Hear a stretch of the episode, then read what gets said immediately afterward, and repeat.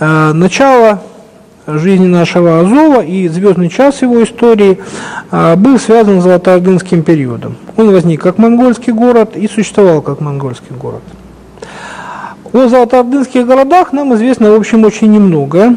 И в этом плане Азак, э, наверное, самый обеспеченный письменными источниками город – но эта обеспеченность, она очень относительна, потому что если сравнивать с каким-нибудь западноевропейским городом, то информации очень мало. Даже с многими древнерусскими городами соответствующего масштаба, в общем, больше данных, чем о Золотоордынском Азаке. Причем э, большая часть источников, она связана так или иначе с торговой функцией города, то есть это либо нотариальные акты, либо какие-то дипломатические э, договора, которые связаны с торговлей.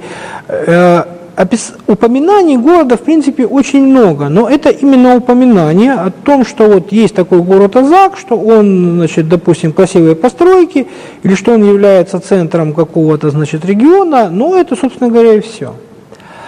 А, но и этого много по сравнению с многими другими золотоордынскими городами, для которых даже иногда э, название является спорным. Вместе с тем, соответственно, историю золотоордынских городов невозможно написать без археологических раскопок, и а здесь э, наш город наиболее, опять же, обеспечен источниками, потому что Золотоордынский Азак э, лучше всего раскопан, Проведены исследования на 350 где-то объектах, и хотя далеко не везде э, эти исследования носили уж э, такой научный характер, тем не менее они позволяют э, представить себе историю Азака с невиданной для Затардынского города точностью и детальностью.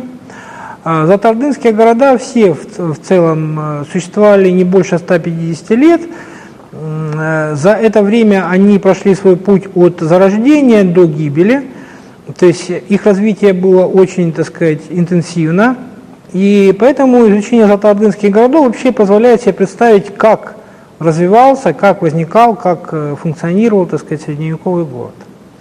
А, Азак возникает в 60-е годы 13 века как небольшое поселение на э, краю берегового склона реки Дон. То есть ниже начинался э, крутой спуск к реке, и вот на этом месте, где э, пологий склон переходил, так сказать, э, в крутой спуск, и возникает город. Примерно это соответствует трассе современной улицы Лермонтова. И первоначально город представлял собой узкую полоску, вытянутую с запада на восток примерно на 200-300 метров, ну и шириной где-то 50-100 метров. К сожалению, эта территория мало доступна для исследования и очень сильно пострадала в период русско-турецких войн, но все-таки кое-что нам о, ней, о нем известно. Где-то вот в период правления э, хана Менгу Тимура город возникает, и при нем же он начинает бурно расти. Причем первоначально город растет, э, как и положено, вдоль реки с запада на восток. А, но очень быстро город начинает расти от реки в сторону степи. А, Причем он растет именно в тот период, который, э, согласно теоретическим соображениям а, советских и российских исследователей, является период, периодом стагнации градостроительной деятельности. Ну вот, что такое письменные источники, насколько им можно доверять, если их можно проверить по данным археологии. Значит, по э, теоретическим соображениям э, историков, города Золотой Орды развивались в период с 1250 6 по, 1300, по 1265 и с 1300 года по 1350. В реальности мы видим, что наиболее бурный рост Азака происходил вот в период где-то с 1370-х до 1300 года. Именно в это время застраивается, очевидно, весь городской центр, а это, в общем, не маленькая территория, это там тоже порядка где-то гектаров 150-200. И к этому моменту возникает к 1290 году возникает а, дуга могильников, которая охватывает город практически со всех сторон. А, эта дуга могла возникнуть только в результате каких-то целенаправленных действий городской администрации. И а, где-то уже к 1315 году город достигая своих максимальных размеров, которые он же не превзойдет, возникает вторая дуга могильников. А в силу того, что город рос очень быстро, ну, город иногда перерастал самого себя. То есть, в частности, по, собственно говоря, правилам практически любого средневекового города, не только средневекового, все пожароопасные производства должны были выноситься на окраины. И так оно было и в Вазаке. Но проблема в том, что город рос настолько быстро, что очень скоро э, эти пожароопасные производства оказывались, э, в общем, в центре города. И э, ну, тут случалось по-разному. В некоторых случаях все-таки их переносили опять на окраины, но в других случаях эти пожароопасные производства, так сказать, функционировали и позже. Рассвет города начался еще до того, как начался рассвет торговли, э, связанной с э, трансконтинентальным шелковым торговым путем. Уже к 1320 году город достигает своих максимальных размеров. Интересно, что где-то первые 50 лет существования города в нем еще не было развито монетное обращение, что, собственно говоря, затрудняет Э, изучения его истории, и только благодаря тому, что мы начали детально анализировать находки керамики, мы можем, так сказать, более детально изучить раннюю историю Азова. Ну, традиционно считается, что рассвет золотоордынских городов связан с именем хана Узбека. Но хану Узбеку достался Азов ну, практически уже в готовом виде. И э, во времена хана Узбека город, ну, может быть, оформляется э, как бы организационно, но по территории он уже практически не растет, добавляются только вот, соответственно, итальянские кварталы, ну, может быть, какие-то там еще кварталы отдельных групп населения. В частности, нам известно, что Джудека, еврейский квартал, тоже находился на болотистом берегу реки, и, может быть, он тоже возникает только при, так сказать, хане Узбеке. А в этот момент при хане Узбеке город достигает своего значит, размера максимального и по численности населения, и по экономической мощи. Но, э, в общем, с концом правления хана Узбека, видимо, приходит э, конец и э, звездному часу Азака, а потому что в 1343 году случается конфликт между э, золотоордынскими властями и итальянскими купцами – который вылился в кризис торговый, так называемый кризис Таны, собственно говоря, его изучают все европейские ученые. А, в течение нескольких лет э, торговля была парализована, но э, на материалах Азака это выразилось в том, что почти половина комплексов и купеческих, и домов простых горожан, и хозяйственно-бытовых комплексов оказались заброшенными. Но интересно, что они были именно заброшены, хотя, если уж там дословно следовать текстам источников, все-таки был какой-то пожар, был какой-то погром. И тут опять мы сталкиваемся с проблемой, что историки вынуждены э, какие-то факты привязывать к уже известным э, событиям. То есть нам известно вот о э, событиях 1343 года, поэтому мы к ним пытаемся это привязать. Но было и второе событие, которое оказало на город не менее катастрофическое воздействие, это чума 1346-1347 года. Надо сказать, что эта пандемия чумы э, попала вот э, в Западную Европу именно с территории Северного Причерноморья и, соответственно, согласно некоторым апокрифам, более того, именно из Станы. Но это, в общем, скорее всего, неправда.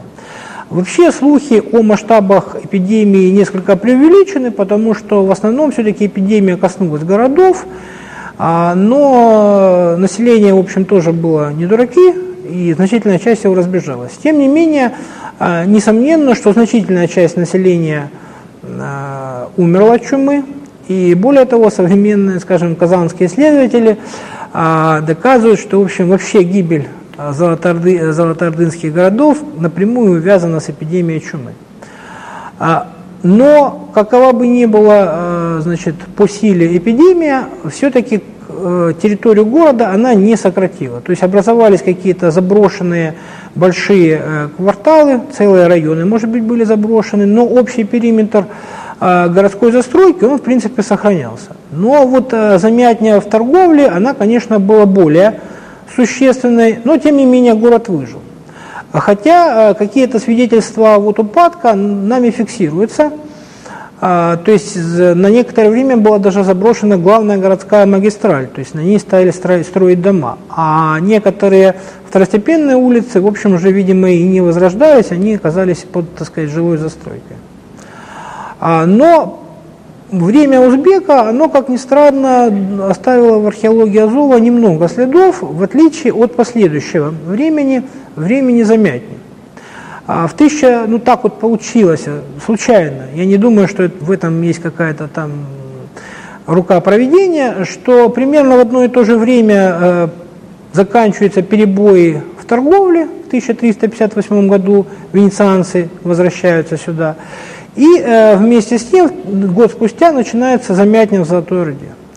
И на некоторый момент, э, видимо, Азак был, так сказать, для богатых золотоордынцев таким каким-то тихим оазисом, и они сюда устремились. То есть для комплексов 60-х годов мы фиксируем появление э, группы богатых людей, переселенцев с Нижнего Поволжья, которые принесли с собой какие-то вот, э, элементы, так сказать, новые бытовой культуры.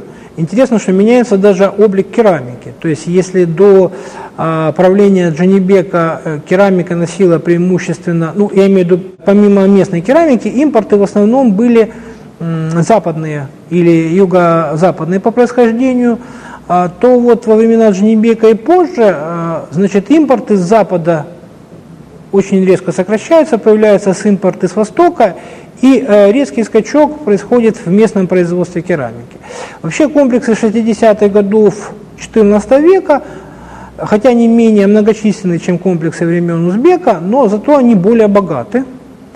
А, но это, так сказать, богатство оборвалось внезапно и очень страшно, то есть город очень сильно пострадал в период 1369-1370 года. Если до осени 1369 года на территории Азака регулярно чеканили монету в большом количестве, а то следующие 10 лет монета не чеканилась. Вообще город такое впечатление, что замер. Потому что мы до сих пор не нашли ни одного комплекса, который бы можно было датировать 1370 годами. При том, что как бы данные письменных источников говорят, что итальянцы продолжали здесь активно торговать, но вот розничная торговля, скажем, местного населения, видимо, пострадала все-таки очень сильно, потому что монет медных, отчеканенных в 1370-е годы, очень немного. Период замятни был временем, когда Азак катастрофически сократился. То есть э, к, вместо 500 там, гектаров жилой застройки к 1340 году, к 1381 году площадь застройки составляла где-то гектаров 120. А последним временем стабилизации как бы, жизни вот именно Золотоордынского года является период правления хана Тахтамыш. А хан Тахтамыш был, в общем, для Восточной Европы чужаком. Он больше значит, заботился о том, чтобы повоевать, так сказать, завоевать а, значит, какие-то территории в Средней Азии и в Азербайджане традиционно. И он в последний, второй в последний раз значит, завоевал, так сказать, Азербайджан для Золотой Орды. Но кончилось это трагически, то есть ясно, что после 20 лет гражданской войны Золотая Орда была не в состоянии вести большую войну, и вылилось это в катастрофу. 15 а, апреля 1395 года на реке Терек Тамерлан на голову разгромил золотоордынские войска, в течение нескольких месяцев гонялся за его остатками по территории Восточной Европы. Вообще его маршрут крайне запутан, как он там гонялся, но ясно, что казак он вылез, вышел далеко не сразу, а, видимо, это значит только осенью. Город не был укреплен, поэтому у горожан, в общем, не было особого выбора. То есть нужно было либо бежать, либо пытаться договориться. Горожане попытались договориться, с этого, в общем, ничего не вышло. А Азак э, упоминается в числе трех всего-навсего золотоордынских городов, которые были э, сожжены Тамерланом. И это единственный золотоордынский город, которому досталась сомнительная слава э, того, что здесь значит, не мусульманское население было Тамерланом вырезано. 1395 год в общем, является вроде бы как концом с точки зрения археологии Золотоордынского города. И в эпоху Тахтамыша город постепенно, надо сказать, сокращался. То есть после 1385-86 года, в частности, а, а, заброшенным оказался район в районе современного железнодорожного вокзала. А, но после 1395 года э, Золотоордынского города мы фактически найти не можем. При том, что он, конечно, был. По нумизматическим данным известно, что монета чеканилась в начале 15 века. А более того, значит, согласно данным итальянских источников, сохранялись районы татар, черкесов и даже евреев. Но археологически они практически нам неизвестны. Нам в настоящий момент э, есть э, только два раскопа, на которых обнаружены материалы 15 века. А, но в любом случае э, здесь уже, ну если до 14 века Золотоордынский город был основой, а итальянские кварталы были не более чем довеском к нему, то в 15 веке ситуация меняется, и уже Золотоордынский город является довеском а, к итальянским замкам. Точного э, момента, когда прекратилась история Золотоордынского города, нам неизвестно. Дата 1475 год, э, э, захват итальянских замков турками, он означает только конец именно итальянских замков. Когда же погиб окончательно Золотоордынский город, мы пока не знаем.